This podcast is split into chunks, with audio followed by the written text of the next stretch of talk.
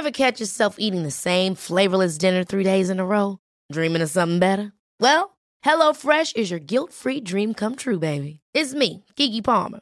Let's wake up those taste buds with hot, juicy pecan-crusted chicken or garlic butter shrimp scampi. Mm. Hello Fresh. Stop dreaming of all the delicious possibilities and dig in at HelloFresh.com. Let's get this dinner party started.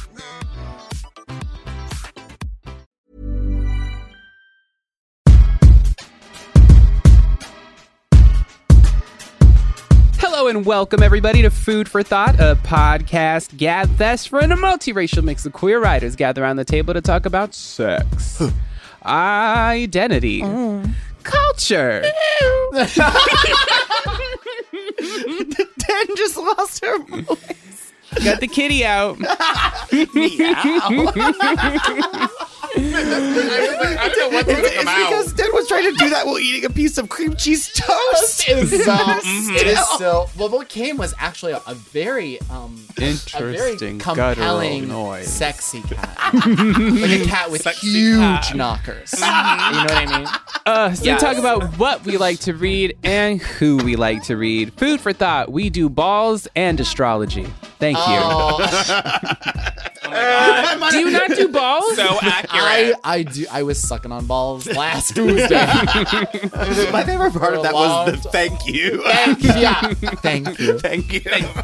Thank you. I won't be taking any questions at this time.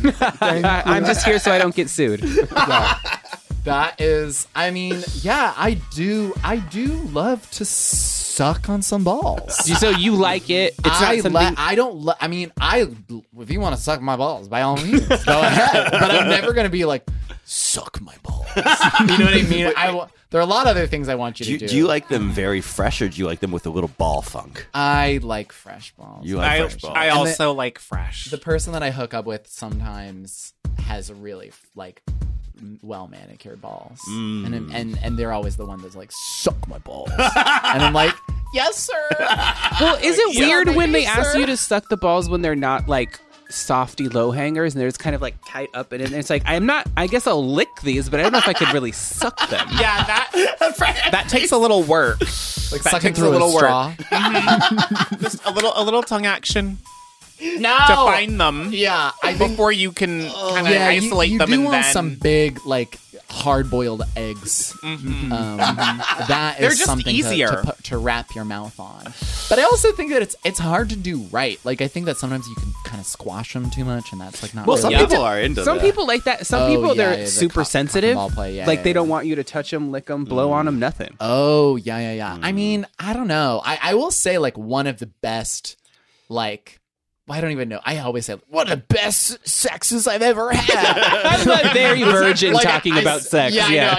I did 9 shots of sex and it was awesome. I think that that I have a very memorable like climax wherein a guy was sitting on my face and I was laying on the bed with I don't even know how to describe this. Like, I was laying on the bed and he was sitting on my face, facing my, like, penis. Uh-huh, and so I was, like, eating him out and sucking his balls while while we were both jerking off. Oh, I love that. At the same time. And that was, like, combined with the ball stuff was, like, one of the best. It was very memorable. I have a controversial statement that because what we're talking about here is the taint. Yes. We are solidly in the taint. Yes. And I feel like people are afraid of the taint. Yeah. The taint is a great place to live. It's a great place to give some attention. If people like are not super into butt stuff, but you can kind of get to the pee spot through the taint. Mm-hmm. It is people mind the taint, y'all. It's a nice place to live. If you have like a golf ball taint. Like if you like your, what is that? Your perineum. Your perineum. Yeah. Your perineum, if it's like a big juicy one, like that. I've never seen that before. I don't think. I don't either. That person had a disorder. They have a taint tumor. No, it doesn't look like a tumor. It just looks like It's not a tumor. It's not a tumor. I do not mind a visible taint. We'll cut this out, Alex. Hell no. A taint teratoma. Much like Lil' Kim, I used to be scared of the taint. Now I fucking love it. Now you're like, oh, it's a safe space for me. The taint is a safe space. Mm-hmm. Hi, everyone. I am Tommy Teibs Pico, indigent American poet, screenwriter, TV writer, and I'm over this shit. These bitches. I am Joseph Osmondson, scientist, nonfiction writer, and I know it's my anxiety speaking, but I absolutely can never do a number two next in a stall next to someone else. Is that what we just experienced in between sessions? Because when we went to the stalls next to each other, I wondered if you needed to shit. No, I didn't actually. Okay. No. But I would never shit here. Okay. It just is not like it is not. What about at the airport? The airport is one of the only places because I'm often there in the morning, and so. But that's not an option. That is I just feel like that's more need and supply. I hate it though. I hate it so much. Of all the things for your non-privacy loving ass, to be private about, taking a shit. Yeah, well, say Den, that girlfriend. That was not in my 2021 bingo card. You've smelled it though. I mean, I really need. Yes, we've all smelled it. We've all been on tour together. We know what it's like in that bathroom. We know what you do with the funk, and then shitty when you take a shower afterwards too, because then that it fills lingers. The house with a steamy poop smell. Just open all the doors. The steamy poop smell open all because the windows. Of chemistry rises to the top of the room. It does, and then falls. Hide your kids, hide your wife. Just tiny little poop particles making their way down. Poop particles. That's why it's shocking that we haven't all had giardia. I hope these particles aren't homebound. That would be fecal aerosol COVID. No, that's that Delta Plus. We are all that's that Delta Comfort Plus. Delta One, bitch. Delta One. Sky priority. We are so sorry. We are so sorry, everyone. We fully jumped the shark over here. In case you haven't figured it out, we are at the end of like recording, I don't know, 17 episodes in a row. And this is our last leg. So have fun hanging out with my last two brain cells. And here we go. Go get shwasted. Oh, it's my turn to introduce myself. Yes. You're gone, bitch. I'm Fran. I'm a writer. I'm an editor, and I am exhausted. You're welcome. And I'm Den Michelle, and I'm a writer and a reader, former figure skater, and I'm now referring to my puss as my tart flambe. Oh, thank you. I hope it's not flambe. You should see a doctor, Dan. The burning sensation is not normal. It's hot in a spicy way. No. I think that what you really have to do is now every time you say something crazy like that, you just have to follow it up with a Teibsian thank you. Thank you. Thank you. My ass is a creme flambé. Thank you. Thank you. Thank you. Wait, what did you say? Not a creme flambé. A tart flambé. It's so funny because Tommy's about to barf. Doesn't sound so at all. I'm thinking about like an egg cream tart, but on fire. But why the flambé? That's what I want to know, because if that part of if your puss is spicy. If your puss is smoking, flambe literally means on fire. Yeah, it's like I'm gonna put a little, like you put some rum on that bad girl and you just light her up. But I don't know. I mean, I'm not trying to kink shame you or anything. What can I say? I'm a talented girl. Also advertise that you are a fire, you're a hazard, safety, fire, whatever that is. Sagittarius. All the Dan only has sex with a fireman in the corner with the fire. I do. Put it out. At your own peril. I'm gonna tell you what's on the menu today because I cannot do this any longer. Today, we smell great for our game. Our whole episode is about getting physical, and we leave you with a little bit of William Irish. Take it away. Wow. Buck. Feeling a little peckish. I think we should start the top of the show the way any good time should, with the little tease. Our uproarious appetizer segment, Amuse Bouchon, to amuse our bouches. I believe Joe's got the cornichon. Yeah, it's me. I have the baby cornichon. And this is going all the way back to season 1. the first, this is maybe the first game we ever did. Teibs wrote, and I've been feeling nostalgic for our early days. I wanted to bring it back. This is Incense or Sex Position. Incense. Oh. You remember? You remember? I do. Vampire Embrace. Vampire Embrace, Sex Position or Incense. I really hope that's a sex position because I'm immediately imagining someone wrapping their mouth around a penis and biting and not letting go. Like a fucking dog with a new bone. I'm also saying sex position because I really love neck play, and I'm imagining that, but being done to my neck, and I'm here for it. I'm going to say incense because it gives me Anne Rice vibes. Ooh. You know, like somebody's going to read and then light some incense. Yeah. Mm-hmm. What do vampires smell like? Soft yet strong, light and heavy, like everything about vampire kin. It's a paradox. This is an incense. Wow, okay. Wow. Okay, next up. Pop rock. Pop rock, I think, is an incense. I think pop rock is another term for jackhammering. So I'm going to go with sex position. Because you're pop locking and dropping it? Teibs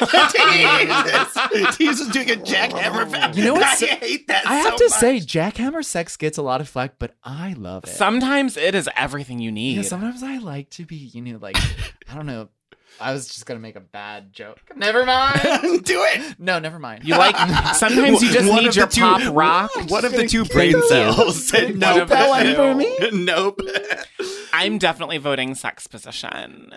To do this, you fill your mouth with pop rocks, then engage in oral sex with your partner. That is definitely dangerous. That evil. Is for sure. Like, pop rocks come with, like, caution warnings. About, we do not endorse doing shit like that. Don't do that. We do not endorse. Bust it down with some pop rocks, huh? Unless you are on the movie Jackass, which is, in which case you're doing it for art, and I love you.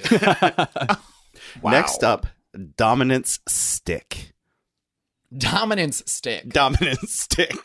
think that's an incense. I think it's an incense. I mean, I think I named my vibrator that.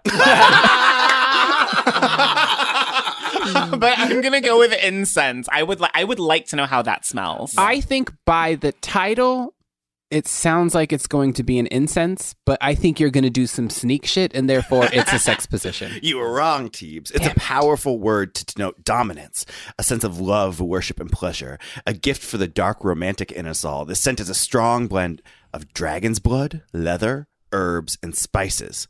This is not a # vegan product. Dragon's blood. Ooh. Oh, what is that? You keep your fucking Game of Thrones ass Frodo ass shit. Okay. Next up, tiger. Maybe it's both. Woods. Sorry, it's definitely an incense, but is it a sex position? It's for sure an incense. What would this sex position be then? Tiger pouncing? If it's pouncing? Yeah. Okay, that's it. Like, yeah, he's laying on the bed. I'm on the ground in a kind of like crouching position, and you jump onto you, and you do try to land the dick. Yeah, the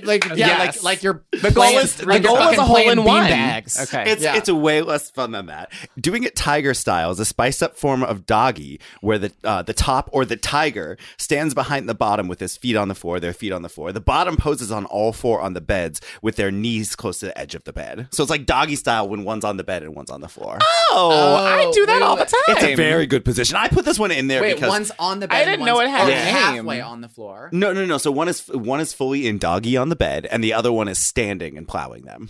I love this. I love it. I didn't know it had a different name. I just thought of it as doggy. I put this on there just because I love that position. And for any of you baby thoughts out there who haven't fucked in this position. And it's not that hard. It's great for the top and the bottom because the top is you can do it for a long time without your knees locking up or, I'm an older thought or whatever. And because it's not hitting. It's like hitting my prostate instead of my lower intestine. Yeah, exactly. Mm-hmm. So it's very good. It's like doggy, but it's a little easier for the top to just keep keep going. Yeah, like stop. Huge.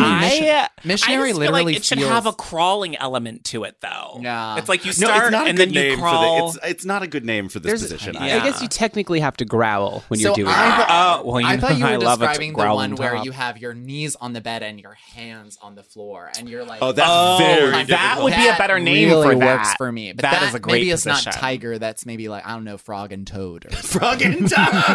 We should actually will devolve into a sex position naming podcast. Yeah, exactly. It's called the Banicula. Yes! I think you're referring to the Vampire's Embrace. Next up, Black Widow. That's a sex position. That's a incense that kills you. It's a sex position that kills where you. The woman gets on top of you and you have sex and then she murders the man. I approve. That's it. There's nothing better than that for me. This is a femme fatale spinning her mysterious webs, luring people into her power. A powerful woman of action, a symbol of intelligence, seduction, darkness. This is a bold, spicy scent. Oh, my God. I was like, I'm sorry, are you describing me sucking dick? What is it? What is happening? Excuse me, my autobiography. It's not up for public display. Yeah. What about waterfall? That's a sex position. That's peeing on people. Yeah. I was like, that just sounds like a great orgasm. Yeah. This one is the top on a chair, the partner facing them, sitting on their lap. The bottom leans right back all the way. So it's like, a person on the chair and a person like backwards waterfalling between their legs. Oh, that sounds kind of hard. It seems very hard. That's almost like math. Yeah. There's a lot of muscles. Even listening to it, like, I feel like I got to draw it out. That sounds like one to try, though. Yeah. Don't hurt yourself, Dan. You know, she used to be an acrobatic girl. Sometimes I get a little ambitious in my position. You're not allowed to try that until you try the pop rock. Okay. What about Ball of Versailles? I hope it's a sex position. This has to do with doing balls.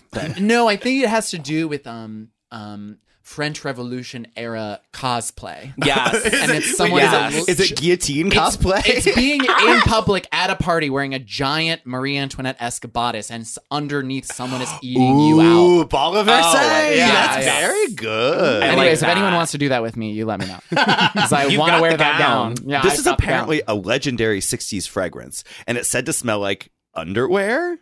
Ew! Fresh underwear? It's powdery, musky, animalistic, and it opens into a polished note of Bulgarian rose and lemon, but sinks into a sexier, slightly dirty bottom note of leather, musk, amber, and civet. I actually do really love scents that have the top and the bottom, but that the powder does not sound good. Oh, it's just like reading this just turned me on. Oh, yeah, no, that sounds great. What about the side, though? You know what I mean? This top, bottom, and side? Yeah. I wonder if I can find that in a perfume. What about someone in the middle? Yeah. What's going on in the middle? All right. Last up. This is my last one I have for you. The butterfly. That's both. Yeah, I agree. That's both.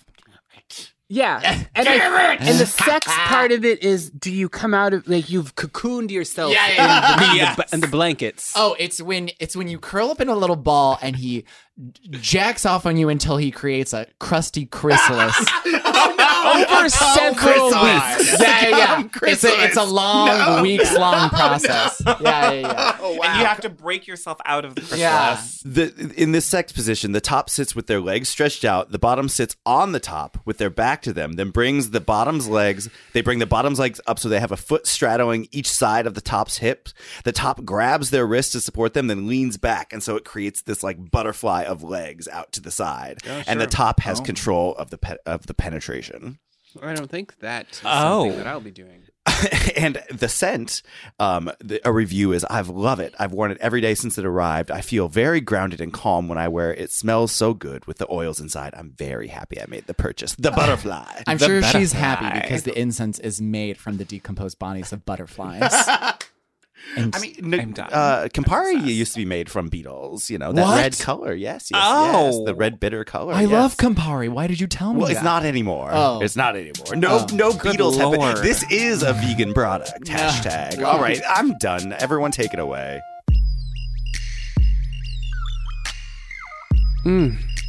This time we start the thought process, spelled T-H-O-T. T-H-O-T. The meat of our discussion, as it were. And to sling our lean beef this week, it's Den.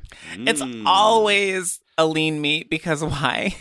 I love eating light. I love eating light. Wait, what are we going to eat at a High Tops when we go in 5 minutes? Nachos, grilled cheese, corn dogs, salsa. All listeners must have the context that, wait, we haven't explained this before, right? Okay. I don't think so. One time, Den was eating a grilled cheese with bacon. And was stoned. And fig jam. And was stoned, yeah. And was stoned.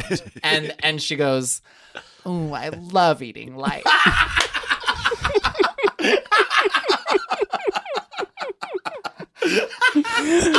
I have ever wanted is to embody what that is. I live every day in the hope of one day feeling that feels like. Never happen. Energy.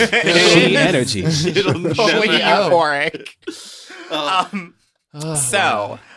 Given that and given our game that we just played, y'all, we are here to talk about bodies, all right? Mm. Body, yaddy, yaddy, yaddy. This is our Bodies 2.0 conversation, and we're going to be revisiting some of the same, like, questions and ideas that we've talked about before, but also through a different lens. We've spent, more than a year in lockdown. And our bodies, in some sense, were our betrayal. They were, in fact... Oof, say that again. What got sick. They were the deadly forces that we had to protect each other against. They were the vessels of sickness. And yet, at the same time, they were what we most had to protect. In this altered life state, I guess we'll say, that we lived in, some of our bodies changed, evolved. Many of us spent... more than a year without intimate contact with any other bodies. And some of us peeled back new layers and revealed them to the world, new identities and newly forming bodies galore. You get a body, and you get a body, and you get a body. No, thank you. And so, ever consistent, I want to start with what's new. My sister thoughts. How has your relationship with your body evolved since the last time that we spoke about bodies? Oh, massively. I feel like I've already talked about this on the podcast, but I went into 2020 really hating, just experiencing what I've experienced my whole life, which is kind of not liking my appearance or my body.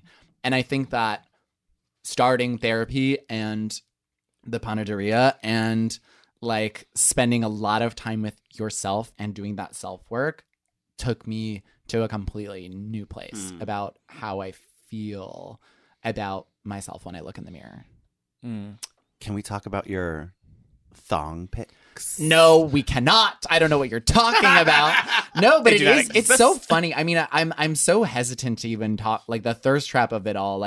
To me, it's I think outside, if you don't know me, or even if you do know me, it's kind of insufferable. I think thirst trap behavior and what we want to when we put our bodies out online, it feels kind of you're oh, okay, I guess that's who you are. But I think I need people to understand just how much I hated myself for so long. I think that they wouldn't be saying that if they knew the body that I grew up in as a kid, or if they knew the body that I had when I went through things that I've talked about in this podcast before, in my first few years of college and stuff like that. And I think that having such a really traumatic relationship with my body, and that traumatic relationship creating physical ramifications that I'm still dealing with today, I think is part of what I wanted to take back. And I think the things that I'm most afraid of are showing my body, period. And it has been like that since I was a child. And so, yeah, I'm trying to undo a lot of that, if that makes sense. I'm trying to show my body more because I'm so uncomfortable. I have been traditionally so uncomfortable in my skin, but the realities of it, I think, is that I get older. There's so many other things to be afraid of and concerned about. Yeah, right? you know, when tax season comes around, I don't give a fuck what my body look like. You know what I mean? When I look at my check and I see all of the children I'm feeding, I don't have milk in these cities. I ain't supposed to be providing food for other children, and I see the other people that my check has to go to. I suddenly don't really care all that much. Yeah, but. And so it's hot. I want to wear less and less. But at the same time, I feel like there's a moment that I had last week. We kind of talked about this on the show before about my premiere outfit. And I had this moment. I looked into the mirror and I was just like, man, you pretty. I'd never had that thought in my life before. Never, ever, ever. I was just like, you are pretty. Mm-hmm. Bitch. Like, and I talked to a therapist about that, and he was like, when was the last time you said that to yourself? And I was like, crickets. I have to say that. That's so, Teebs, we're dealing with the same thing, because I feel like I've had to, like, this is the first year where I, like, have looked in the mirror and you're like, oh. And I think that I've said this on the pod before, but, like, sometimes it's saying, like, you're hot in the mirror, even when you're not selling it. Like, even when you don't really believe it. Mm-hmm. Like, you kind of have to say it sometimes and practice. So, I've gained weight. It's been a lot. And it's been a little bit of a mindfuck for me. In part because I don't know. Like, I'm just also almost 40. And, you know, I think our bodies change and evolve over time.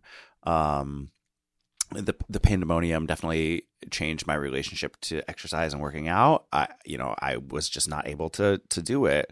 And I just, I've been talking about it a lot in therapy. You know, I sort of, I didn't go to the gym until I was finishing my PhD, and that threw me into a pretty bad mental health crisis. So the gym was something that I was using to manage my anxiety. Mm-hmm. And then it changed how I looked. And then that changed how people perceived me. And so it was very weird to go from someone who kind of never really paid attention to my body to someone who was perceived as being, like, conventionally hot with that type of gay body. And then to sort of have that shift and evolve over time now. So even when I had more of a six pack or whatever, I knew that was not something that I should value in myself. But it's a real mind fuck, because it's like other people value in you so much, and I never anticipated having, like, people find me attractive in that way ever in my life. And, you know, of course, that is going to transition over different periods of time. And the weird thing is I'm struggling with is that my relationship to my own body, I do find myself less hot. Like, just full, like, to be fully honest, like, that is a violence that I'm doing to myself. But other people don't, man. Like, there are people like are loving the body that I'm giving, including some people that I've slept with since I was, you know, had a very different body. Right. It has just been, it's been a journey, and it's an ongoing one. And it is very much about, like, I'm working on not hiding my body, because I'm not in love with it right now. Like, I'm not in love with my body right now. And so there are a couple of things I could do. I could either change my body, which might be impossible at this point in my life, or I can change my relationship to it. Yeah. Mm-hmm. Well, I find that there are so many less opportunities to test my theories about myself, just because I'm not socializing very often. Yeah. And when I am, it's on a computer. So I have so much less opportunity to, like, confront the issues that I have or to work on them, because I'm only ever by myself. Right. And nobody is actually experiencing my body.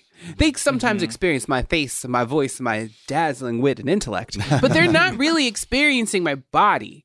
And I'm not really getting it in. I don't have a regular sexual partner. So there is the absence of touch and affirmation is what's fucking with me. Oh, yeah. And it doesn't really have anything to do with what my size is or what my weight is. It is, like, not having touch. Yeah, you know, and I don't live with anyone. I don't have a significant other. I don't have a ton of friends in LA. So it's like there's just so much absence. Mm-hmm. That's what I'm really feeling. Mm-hmm. So it's just you with yourself, and I relate to that deeply, because I felt like I was in a similar situation. I have plenty of friends in New York, but I didn't have any friends who lived near where I was living during the start of the pandemic. I did not have a significant other.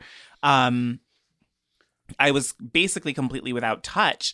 And one of the things that I felt like that time did for me was it allowed me to begin to just, like, think about what my body might look like coming out of this. And part of that had to do with the fact that also those are the moments where I was like really beginning to lean into the idea that I maybe was trans and like maybe wanted to transition.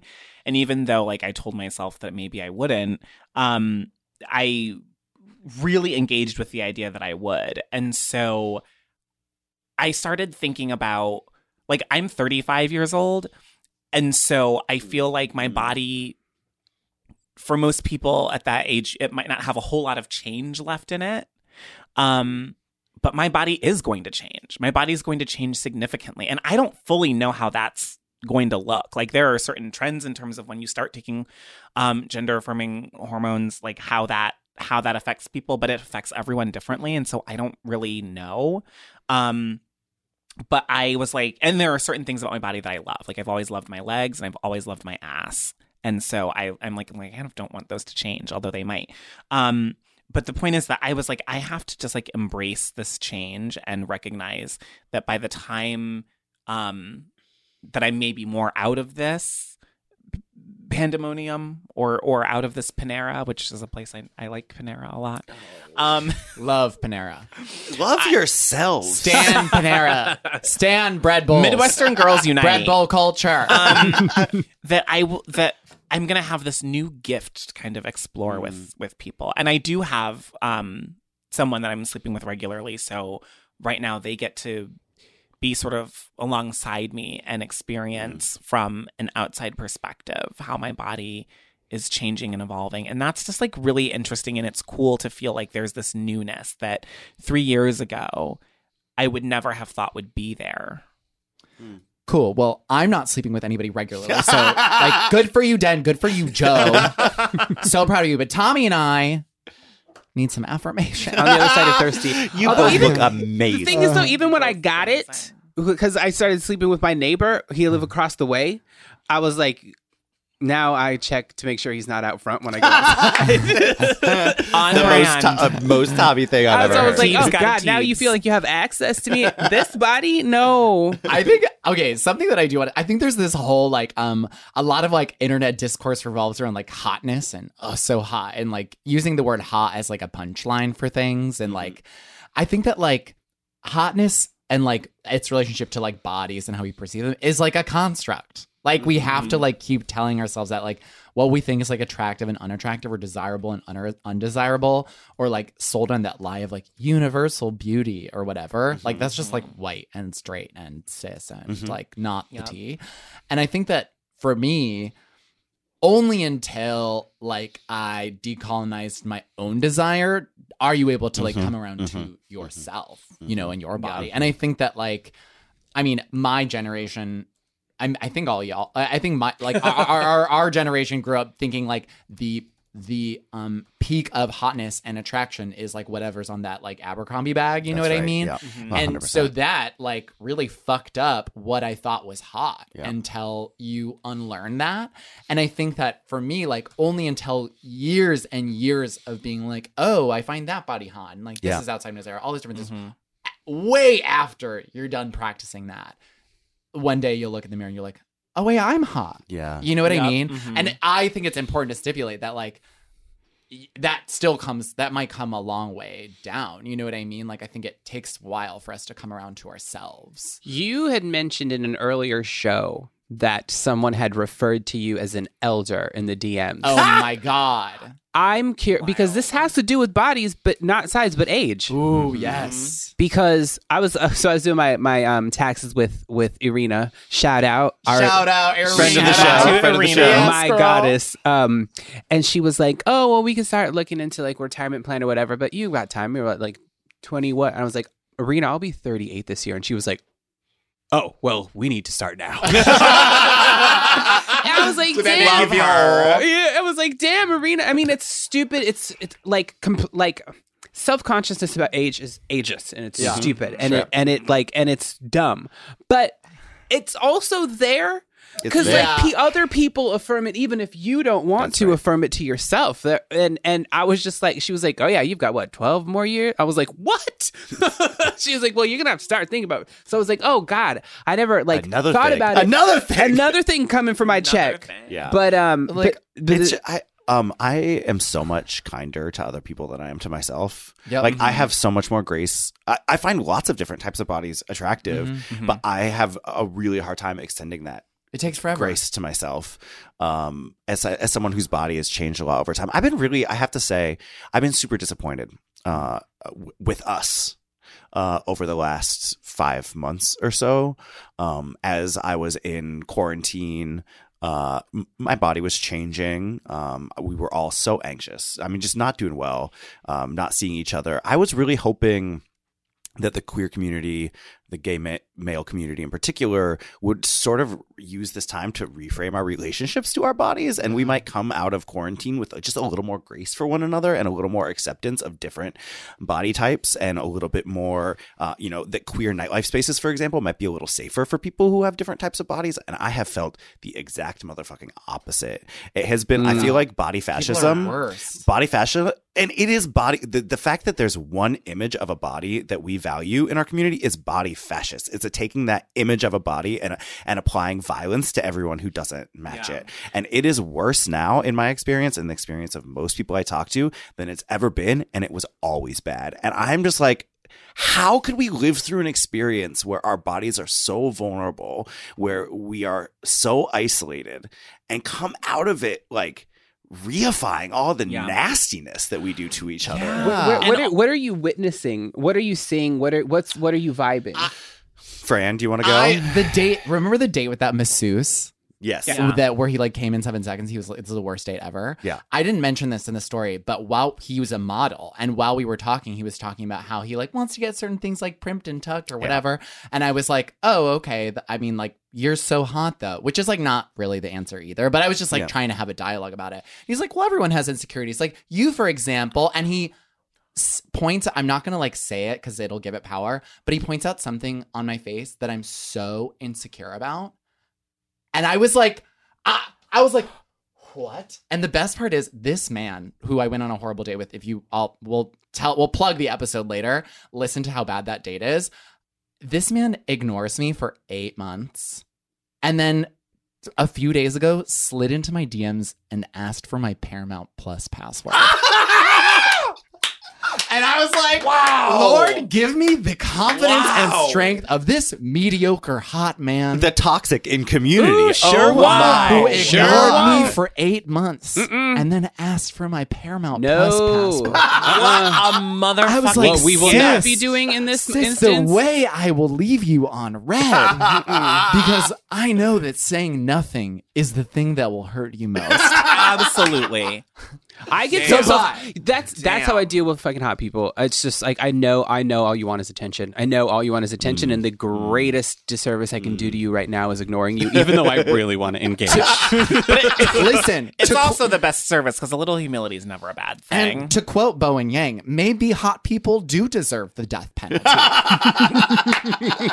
Says hot person Bowen Yang. Yeah. I do find Bowen to be very hot. But Bowen, how dare you? But one of the things also that just like, it's sort of like the delusion of so many of our systems of power in this country is like when you talk about body fascism, it's like no one is happy under this ideology. Yeah. Like people who don't meet the standard, which I'm saying with huge air quotes, are not happy and they're miserable because they're treated like shit. And people who do meet the standard are miserable because they have to spend their entire lives trying to maintain meeting this fucking standard that is just made up. And acknowledging that, like, well, we either get old or we die. And when you get old, your body changes. Right. So, like, no one can have that forever. You know? And it's... I don't know really what to do with my feelings of despair at how bad things feel right now, and how I think people are, because of, no one wants to be canceled, right? So we had our cancel culture conversation a couple episodes ago. So no one is like saying really nasty things at these spaces that I go to, but there's just this vibe, this veneer of like, this is what a body is supposed to look like, and if you don't look like that, no one looks at you. What are these spaces you're going to? And that's the thing, is this is supposed to be kind of like queer. I'm not going to name names of parties, but I'm thinking about writing about this a little more explicitly. But this is more in the sort of like queer alternative nightlife space, which is the thing that's been such a disconnect for me, is that some of these party promoters, not going to name names, have these Instagram things that are all about inclusivity and I want, deconstructing these power dynamics, and then you go to their parties and like, there's a VIP section behind police barricades. So VIP in a space police like this. And then there's police barricades saying, here's the VIP and here's everyone else. Okay. Really way to be abolitionist. But this is a person who claims to be abolitionist in their like Instagram. What? And then it's like everyone just kind of like cruel about like how everyone looks at it. It's just, I've been really upset about it, and I've been so looking forward to nightlife because I fucking missed nightlife too. I wanted to go out and dance with queers. I love dancing with queers, but it's been really hard to put together like my excitement for being able to go out, well, before Delta Plus, being able to go outside again, with the like disappointment of a lot of the ways that those spaces feel even worse than they did before. Yeah. Wow. I didn't really. I mean, I Teibs is still not leaving the house. No, I was. Those of us who love to just be home are like, what? What is this nightlife? I wasn't into nightlife anyway. I fuck all them bitches. I don't like gay nightlife. I don't. I've never liked it. I've never felt a part of it. I've never felt hot there. I've never felt accepted there. I've never felt desired. I just didn't. So, I get in with the smaller crowds of people and doing the other kind of socializing things, but nightlife itself has never really been exciting to me because because of that attitude. That's horrible. I'm far too porous. Bottom says what? Yeah. Side rather. Oh my God. A side. Middle. You're top or bottom? Middle. Yes. Thank you. I'm the filling. Thanks. Yes, thank you. Thank you. Thank you. Thank you. Fran has lost their mind. Fran is not okay. Oh, wow. We've been talking about bodies for 25 minutes and Fran has melted. Astral. What were you saying, Tommy, that in order to make a podcast, you have to not dissociate? Thank you. So... I mean, I'm clearly in a transitional stage with everything, including my body. And we're all coming out of a sort of unexpected setback that has set everything back. Do we have like thoughts or goals or intentions for how we do want to relate to our physical selves, sort of like moving forward? That's a great question. I'm no. Fran. Well, no. Thank you. I mean, I think you, Fran, I'm having a body. I mean, sure. This is the first year where we've ever like been in the studio with you, and you're not wearing all black. Yeah, like that's a whole thing. Yeah, I wore black to hide my body. Wow. Like to invisibilize myself. Mm-hmm. Like that was like my. I mean, it wasn't the reason I was saying I was doing it, but it's why I was doing it. Mm-hmm. I think it's like it's. I have a very different relationship to like my body and my gender expression now. And I think what I would say to someone who's like listening to this and probably thinking to themselves like, yeah, easier said than done, bro. You know what I mean? Like, it's like, I agree. It is easier said than done. And it's not something that happens overnight. And there is no like beautiful aha moment. But I do think that a lot of it is simply practicing. Mm-hmm. Way you the practicing guarding yourself from those intrusive thoughts, and the body fascist lives inside your head. Ooh. As much as it is at the gay club, and only until you figure out how to murmur those little voices can you come into your own. And it takes a lot, but I will say once you do finally get into rhythm where you don't hate everything about what you look at in the mirror, you never want to go back. You don't. Oh my God. In fact, it's kind of impossible to go back. Yeah. Even the worst person can point out the worst thing about you on a date. And I think you could be stable enough to move on from it. Yeah. Yeah, no, the toothpaste ain't going back in that tube. No. No, man. That is exit only. No. I'm totally with you, Fran. And the only thing that I'm practicing now beyond that is not just trying to quiet the murmur, but trying to actively speak a different narrative to myself, saying the affirming things, and being around people who affirm. Also, not. Seriously. I mean, you can't change. I like nightlife. I cannot change nightlife overnight, but the people that I go to those spaces with are going to be people who make me feel good, who I can process with when I don't feel good. Maybe not there, but afterward, you know. But yeah, I mean, really surround myself in a community of people who view health as something to aspire to, but not as related to the value of our bodies. Yeah. Mm-hmm. So I agree with both of those. Like, even like onto Fran's point, to a certain extent, I believe deeply in fake it till you make it. And at a certain point, you'll forget that you're faking it and you'll get there. And so there's that. I also very much believe it. Like, I'm not super, super big into nightlife, but I do love Fire Island and I go with my friends. And it used to be really painful for me because I felt so invisible there. Just being black and femme and not having a six pack. Like, I've always been thin, but I, you know, did not have a masculine looking body really. And I always felt like I had to, as a black person, I sort of had to look a certain way and I didn't look that way. And so I felt really undesirable there. But then when I spend the time just with my friends, like that, all of that doesn't affect me, and it's become a space that's actually really sacred to me and that I really love. And it's also evolved quite a bit in certain ways. So there's also that. I think, though, that for me, the main thing is sort of redefining the idea that, like, or rather returning to the idea that, like, I'm loved. I have people in my life who love me and they love my body because that's part of me, and literally every part of my body is as valuable to the world as anything else that I have to contribute. And so it's all valid and it's all okay, which is also something that's really helping me think through my transition and, like, what are the things about my body that I want to change and what are the things about my body that I want to leave the same. And I don't have all the answers to those questions yet. But it's like looking at everything and feeling like, if I generally love me and if I generally have high self-esteem, well, this thing that I'm looking at, that I maybe look at as a flaw or as a mistake or as whatever, is a part of me. And so it has some value.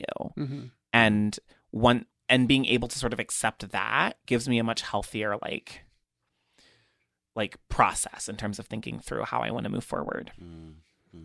My final thoughts are, attitude is not appearance, and don't be fat phobic. I mean, come on now. Just don't be fatphobic. Don't be fatphobic. It should be literally so easy. Even to yourself, though. Yeah, especially to yourself. That's the hardest part.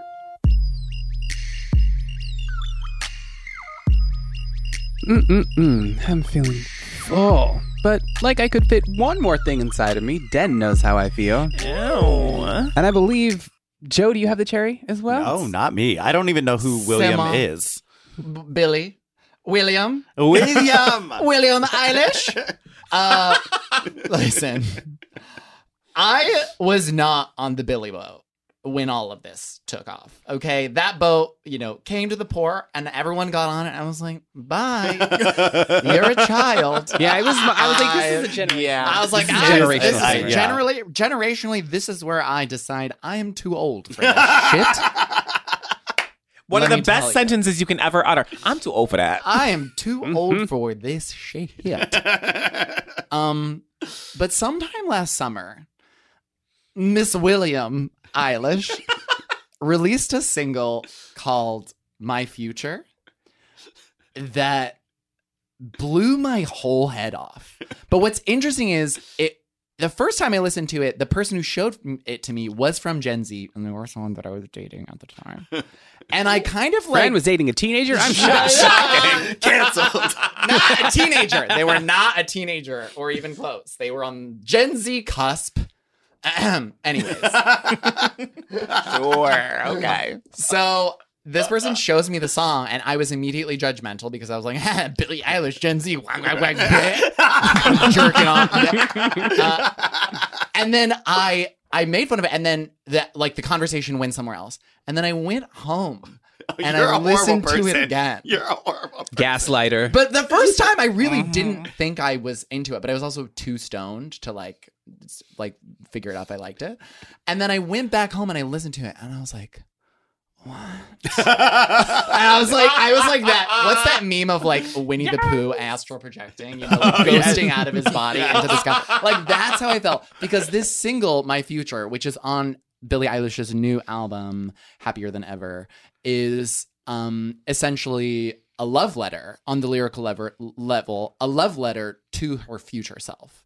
And it's written as a lesbian romance, but talking about like loving her, like falling in love with what she is going to be and using that to heal the pain she's feeling now. And it like cuts halfway. It like switches tempo. William does this thing where she's Wiley William. Yeah, Wiley William. Like the songs are all like 2 minutes, and halfway through the song, she like takes out a hatchet and she goes, and she chops the song in half and changes the tempo and the vibe completely, but it's on the lyrical level on the same theme, but showing you a completely different version of the song almost, or showing you what that feeling ascends into when you finally give into it. And and so that turned me on to like her work as a whole, and so therefore made me highly anticipate this new album, Happier Than Ever, which none of y'all have listened to, which I... Too old. Also, the title, I cannot relate. Yeah. But that, I think, is why you have to listen to it, Joe. And especially, I think Teibs especially, just because you're such a lover of music, like music that, like on the craft level, that there are some really beautiful things on the craft level that happen in this album, except for there's this one track that's kind of like a spoken word moment and it's not good. But everything else is really good. But the song Happier Than Ever, the track that the album is based off of, is a breakup song, but that's basically saying like, you abused me so hard, and now I'm going to sing this happy song about how I'm better than ever, that you're not in my life anymore.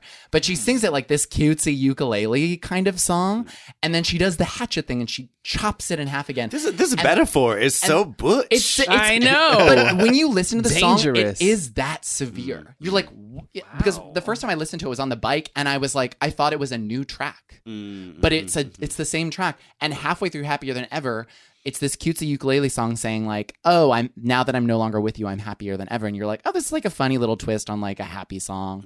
And then she chops it in half and becomes this like thrashy rock ballad. And it's so beautiful. And the whole, everything that you feel, if you're going through a breakup, if you are someone who's depressed, these are the only people that listen to our podcast. It's depressed people and people going through breakups, honestly. So no other demographics needed. So true. If you're in that mental space, this album gets me out of it. And I think that what I love about it is she allows the catharsis of listening to a sad song, and then she takes you into a completely different headspace with like music that's not a sad song.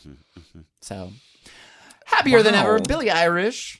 William Irish. All right, I'm going to learn who she is. I actually have listened to it because my boyfriend puts it on repeat. I just find it boring. Is it this album or something else? I think it requires an active listen. Yeah, okay. I'll do it. I would agree if it's like on background, it would be a little boring. And I think that was my impression of Billie and a lot of other artists, honestly. But I think that if you give the album start to finish a really good listen, you really, especially in the last two songs, I feel like it's gotten kind of a polarized reaction from what I've been, the chatter that I've been picking up. People really liking it, people really not liking it. Wow. Yeah, I think there's one, she does a spoken word thing that's really egregiously bad.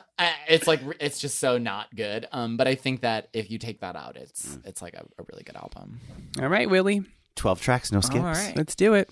12 tracks, one skip. And it's not 12 tracks, it's like 59 tracks. I will check it out in approximately 3 years. Yes, you will. This episode of Food for Thought is made possible by the generous, unequivocal support of Rosé and our home at Stitcher.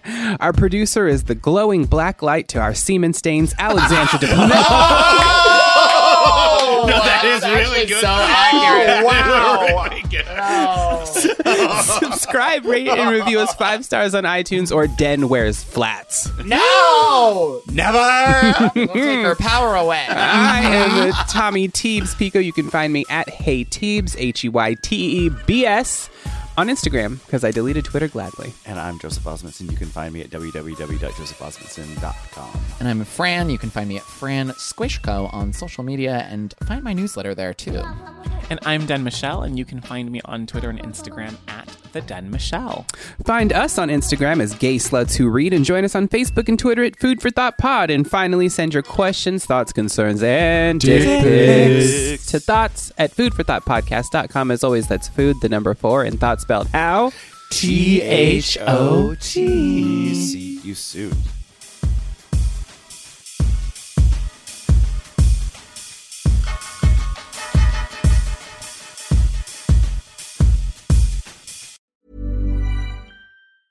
Ever catch yourself eating the same flavorless dinner 3 days in a row? Dreaming of something better? Well, HelloFresh is your guilt-free dream come true, baby. It's me, Keke Palmer.